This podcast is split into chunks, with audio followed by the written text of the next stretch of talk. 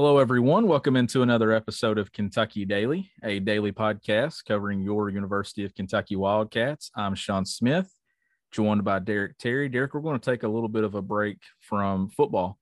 We know it's a big football week. We're going to talk a ton of football, but it's going to be all basketball on these Tuesday episodes of Kentucky Daily. Yeah, we got uh John Calipari today. First time we've talked to him since the summer, right? So yeah. it's been a while. I can't even remember the last time we actually talked to him. Seems like June um, sometime, right? Mid June, yeah, maybe. June, It was pre him having COVID, which we'll get into. Uh, but yeah, you know, with the Shaedon Sharpe announcement tonight, you can expect another episode later this evening. But yeah, just kind of um an update, I guess, as to where things stand with the UK basketball program. He hit on a number of topics. Not that that was, you know, out of this world newsy by any means, but still, um, we know we have a lot of basketball fans who who like this podcast, and I think this updates today. There's at least enough to kind of get your attention, at least. Yeah, there there is. There, like you said, there wasn't a lot of groundbreaking stuff in that interview session with Cal, but he did uh, he did discuss CJ Frederick in that injury. We know that Frederick had a minor procedure this summer to clean up a past injury, and he said that he hopes to have CJ back on the floor sometime in the next couple of weeks. So remains to be seen, Derek, exactly what his uh, status will be going into the season. But there's still time. There's still a little bit more than two months till the first official game. About six weeks, five and a half weeks until Big Blue Madness. So I mean, there's still time. Official practice doesn't begin until later this month as well. Uh, so that was one update. But Cal also said that there's a second player on the team that's dealing with an injury, but he did not name who that player is. No, but the internet sleuths out there um, seem to have determined that it was Jacob Toppin. So that's not me reporting that. It's just the speculation that uh, someone tweeted that actually like almost immediately. Someone tweeted at me that it was Toppin, and then someone else said, "My guess is Toppin wasn't in video full of dunks. He loves to dunk. Toppin is hurt. IMO." So Probably accurate, um, but again, there's no no confirmation. No confirmation and no details as to like how actually serious it is. I doubt it's anything you know crazy serious, but in these sessions right here, if it's not a, you know, if you're not absolutely 100 percent, and there's um any risk of adding more in, sorry about that, I just punched my mic, and there's any more risk of uh you know making the injury worse, you know, it's early September, why push it? So yeah that was kind of one of the topics. Uh, Sean NIL was discussed. Um, Tubby Smith was discussed. We'll, we'll dig into a few of these. Something that caught my eye, or well, what he said that kind of uh, made me perk up a little bit. Two things in the first 10 minutes. One, how incredible is it that he just now met Davion Mintz's family, what, yesterday, two days ago? Yeah. Hard to believe. Um, but obviously with COVID, you know, Mintz transferred in during the pandemic, and there was just such limited contact last year that you know you kind of feel like there was maybe a window there somewhere once back in the spring when things kind of died down a little bit with COVID. But again, other things probably going on. But sign of the times, I would say that he just now met them. And then two, I don't have the full quote, but I jotted down some notes during the presser. Uh, he said Ty Washington was a little bit better than he thought. What do yeah. you think about that? Yeah, he, he, I think he dropped the same line too for Bryce Hopkins, if I'm not mistaken. So there's two guys that he said a little bit better than I thought. And I mean, he's I mean, he said things before. We know that there's guys that come in, Derek, that surprise him and he knew that these guys were good basketball players, but you really don't know until they get on campus. And then these two were a little different because he didn't get the evaluations the same as that he would have with other guys. So maybe uh, that's a good thing. We've not talked a lot about this freshman class. It's always been about the transfers and the returning guys that, but we haven't really got into how many of these guys can help this team. And uh, you mentioned Daimion Collins being an elite rim protector and, and things like that. But back to the Davion Mintz thing too. Uh, Davion is such a good story, Derek. That you know, a, a, kid that came to Kentucky that kind of revived his basketball career, coming off injuries at Creighton, and then Cal even said that Davion told him, Kentucky and, and, you saved my life. I, I thought that that was a, a, really cool thing to hear Cal say. And uh, John Calipari encouraged Davion to go out and explore his options and stuff when it came to professional basketball to see if there was something out there that was a better fit for him at the time. But uh, it seems to me like Davion Mintz, when it comes to, and we, we talked about this with these guys in this basketball program, even though guys don't come in here and leave as a one and done, or even guys that come here and don't even leave as an NBA player. Look at Nate Sestina, who bettered his career, Derek. Sounds like Davion Mintz has found Kentucky to be everything he had hoped it to be, even if it doesn't result in the NBA. He has, and uh, again, I would encourage you guys to go uh, either read a transcript or listen to Cal if you're if you're very interested, because just the way it works on this podcasting format is it's just I'm not even sat down and transcribed it yet. We're not going to pull audio every single time we mention a topic, but did you get the sense, Sean, that he I'm not saying he was saying that Davion won't play this year, but I think he was pretty subtly saying like there are many more players here who are capable as uh, compared to last. I just kind of maybe got vibes that maybe he wasn't expecting Davion to have as much of a big as big of a role this season. Did you get that? Yeah, he, feeling at all? I, I did actually, and he yeah. he made that he made that a couple times seem like where he was talking about the level of competition is just different this year, which makes you think that if, if he's saying that stuff now, and coming off a nine and 16 year, we know he expected last year's team to be really good too. But for him to say, and he said he's moving on from that. So I don't think he's going to talk about it anymore, Derek, and how they performed last year. I think it's going to be now moving forward how this season goes. But yeah, I, I expect in the backcourt, he mentioned point guard, the depth that Sahvir Wheeler and TyTy Washington, along with Davion Mintz, and even said some things that we've said on this podcast. Kellan Grady has some, you know, experience playing point guard. So they have four guys there. But the biggest takeaway roster thing for me discussion was this whole four out one in look that we've been leading the charge on since we Derek, we've been leading this charge since January. That this roster had to change the way that it played. And for those people that are kind of iffy on if Cal will do it, from his press conference today, he uh, he did say that there's going to be four guard spots on the floor, but not all of them will be guards. It's four guard spots that guys have to have guard skills to play. Primarily, Keion Brooks was mentioned that four spot. That right there tells me that John Calipari is planning to change his philosophy and how they're playing. Now we just need to see it actually in action on the floor. Yeah, yeah, definitely a good schematic change or however you want to phrase it. I think Cal you know, it was later in the press conference, but he talked a lot about skill versus athleticism and how that's changed over the years and how he said 10 years ago, if you were just kind of an athletic freak, you would still get drafted pretty high. And I think honestly, he recruited that way, like up until very recently. um, not to say Cal's behind with the times or anything, but I still think like the guys like Kahlil Whitney, oh, who else? I mean, Whitney really stands out here recently as a guy that was all all world athleticism.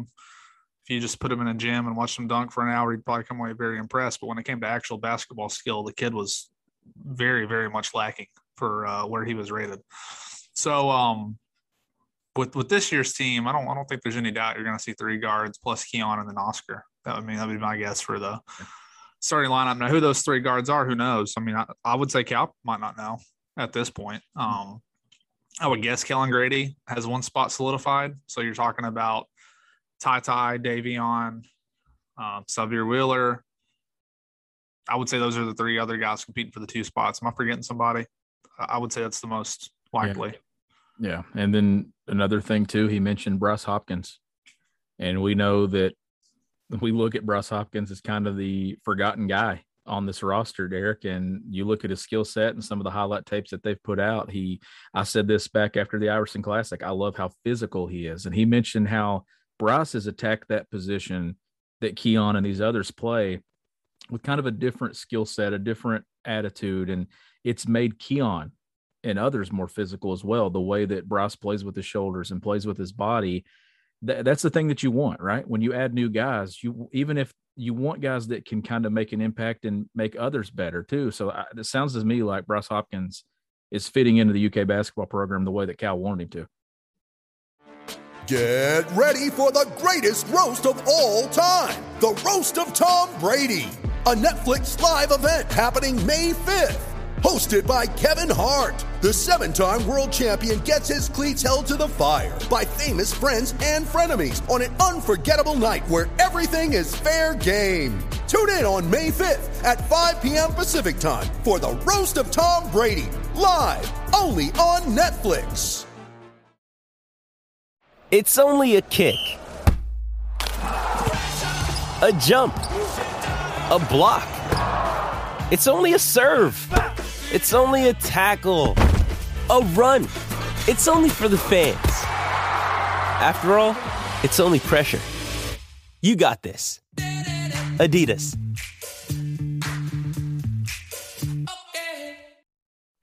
Yeah, you know he's someone maybe more than anyone else. So want to see how they perform. Um, if Toppin is going to be out and again, we don't know the extent. I mean, if it's something minor and it's not even going to be something we talk about come October, then this doesn't matter. But as of now, like if Toppin's going to be missing, I mean, if he is missing time right now, then you would think that's an opening for Hopkins, right? To maybe get some more minutes at the four behind Keion, see how he can do. Uh, I'm really all three of those freshmen. I'm curious to see how they play um, because at least you have highlights of on YouTube or whatever these other guys. You can go watch full games really. And if you're a Kentucky fan, you probably remember watching Sylvia Whittler play. So those are the guys that I'm probably most curious to see how they fit in, just because it's such a unique freshman class. Um, in the sense that like potentially none of them are even going to start, which is so rare at UK to have to not be over reliant on a freshman class. Yeah. Yeah, this is uh, definitely a different team. It's it's pieced together differently. Uh, one one more thing too. So they they put together a kickball game at Woodland Park last night, Derek, and you know some UK students and stuff showed up to kind of play with the team, and and that right there just kind of tells me the things that Cal wants with this team. And I know there's there's a pandemic going on right now, and you and you got to be cautious with certain things with who your your teammate, who your team members and stuff are exposed to, especially as you're moving closer to the season. But it seems to me that just what we know about this group right now with NIL, they're attacking NIL as a team with a lot of things. I don't know how this team is going to perform on the basketball court, Derek. I don't know if they're going to win a national championship. I don't know if they're going to win a Final Four. But it just seems to me that the little things that we do know about this team from the offseason, that this is going to be a team that I think Kentucky fans are really going to enjoy and like. I think so. I mean, it just seems like they get it, you know, like the, the giving back part, the the donating to charities with NIL stuff, and and then coming together as community. It it just seems like this group of kids gets it, and maybe it's because they have guys that have been here in this program, and really none of those guys on last year's team they didn't really know, right? Like they didn't get to interact yeah. with the fans at any point. I, I think that those kids missed that. Yeah, it could be. I would say that's a lot of it that they know they didn't get that experience last year, and now you're going to try to make up for it. I mean, that's a pretty cool idea to have. You know, Woodland Park. I used to live when I was in college. I live pretty close to there. I used to go hit baseball over there sometimes. So, um, I actually went to an art fair, or yeah, I think it was an art fair is what it's called uh, a couple weeks ago. A lot of people out there, and uh, a close area. I'm, I'm sure you're right. I'm sure it was a lot of students who who went over there to check it out, and it's a fun way to to interact. I can't remember them doing anything like that uh, when I was in school. I mean, the basketball team got out there and doing stuff like that, but you're right. The charity thing is impressive. Um, to donate 10% back. I don't know which charities are giving to, but that is uh that is a well thought out thing that, you know, Cal is right. I don't know how many people if you're 18, 19, 20, that the first thing on your mind would be to figure out how you can give away some of that money. You know what I mean? Most people would be focused on seeing how much they could acquire for themselves. So it is good to attack that as a team. I think that's probably going to help their team building um, a little bit, but I feel like in general, Sean, the fans have liked most of the teams. They have. I mean, at UK. So well, even even last year in a bad year, you got to a certain point. These fans were wanting to will those kids to victory, Derek. I mean, they wanted to. The 2,000 fans, or how, how many people were in up last year? Maybe 3,000 tops. 3,000 fans, yeah. Yeah. So it, I mean, and you remember the Notre Dame game? They tried. I mean, they tried on multiple occasions last Tennessee. year. Tennessee. Tennessee. It just it just didn't work out. But uh, Cal talked to that, you know, talked about returning to full capacity and they're wanting to listen to health officials and make the right decisions and things like that. He did talk about a breakthrough case he had with COVID 19 despite being fully vaccinated and stuff, which he was at Peach Jam around that time that it was pretty much just a COVID hotspot. So you could probably make the connection that that's where he probably contracted the virus and things, but he spoke about the vaccine and, and others and just, uh, you know, doing what each individual feels like is their the best thing that they should do for their personal health. And you know, Cal was an advocate for the COVID vaccine. Yeah, I mean, he I think he would say that his faith in the vaccine was probably strengthened whenever he had the breakthrough case, like you mentioned, but he didn't really have any serious symptoms, and then no one else around him apparently tested positive either. So. Yeah, I mean, I think that's probably if you're just scanning the news coverage today, that's probably one of the first things that you saw from this press conference was Cal confirming that. But I mean, I think people the people who follow basketball, the UK basketball program very closely knew something was up when he wasn't on the road recruiting and then he wasn't at the NBA draft. So I don't think it was shocking in that regard, but you know, he, he was an advocate for the vaccine and um, I don't know what the numbers are now in the state of Kentucky on who's fully vaccinated and who's not. I'm not sure that it's going to spike either, just because John Calipari uh, advocated for it. I think a lot of people have advocated for it. It's not seemed to do too much good in some cases, but uh, that was the big thing. Um, so that's that's Cal endorsing it, and then you also I don't know how many people saw. I can't remember if I saw it on TV or if it was actually on Twitter. But Mark Stoops also had a yeah. very short, I think, 15 second blurb um, endorsing. I don't like using the word endorse for this. you know, it's like a candidate, but like you know, saying, "Hey, go get vaccinated," whatever you want to call that. Stoops yeah. was involved there. So um, course, Stoops has said previously that he's had, I think he said that back in the spring that he had the vaccine. So yeah. certainly not news there. Um, a couple like news. Key, oh, sorry. Did you have something? I was just going to say, is there anything else that you have um, that took away from that? A couple things on Cal's end. It looks like he's getting a statue of himself at UMass and the court at Clarion, which is where he transferred to after UNC yeah. Wilmington. He's also going to have the court named after him. So Cal's at 62 years old now. He's had this Hall of Fame career. He's entering. Um, I still think he's got a lot of years left in him to coach ball if he wants to, but he is entering that phase. I guess it's been what 25 years now yeah. since that UMass team they're going to get inducted in the Hall of Fame. I know that that season was technically vacated, but still at UMass, it's one of their greatest seasons ever. So that team's going to get uh that team's going to get recognized. Cal's going to get recognized. So pretty cool things for Cal for sure and, and I'm wrapping up here. I, I, know it was on Zoom, and I know we didn't get to see him in person, but I, I, thought he looked good today. I thought he looked like he was kind of re-energized and is ready to to get back and and I, I fully believe he's moved on and stuff and is ready to to bounce back and see how this team does. I thought he looked good today. Yeah, I mean there were press conferences last year. He looked absolutely defeated. So uh, I think that he he at least looks re-energized to me and rejuvenated.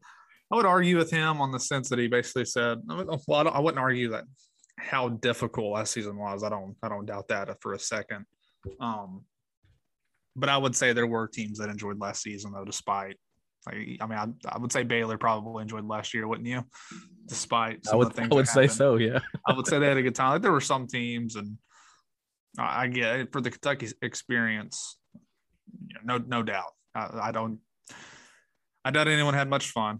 Um, but he, I thought he kind of made it seem like no coach anywhere enjoyed it, but I would say Scott Drew enjoyed it quite a bit. Yeah, he's he's not going to look at that banner and think, "Man, I hated that year." You know, he certainly he certainly enjoyed that season, and we'll see what Kentucky does this fall and winter on the hardwood. But as always, this episode is powered by Blue Wire Pods. It's also powered by the Butcher's Pub, three locations, one in Middlesboro, or sorry, Middlesboro, one in Pineville, Williamsburg, and London. I've been telling Josh he needs to get one in Millsboro too. So maybe if I keep saying it enough, there'll be a fourth location of the Butcher's Pub, but we'll see. You can visit thebutcherspub.com or check them out on Facebook. He's Derek Terry. I'm Sean Smith. We'll catch you later on Kentucky Daily.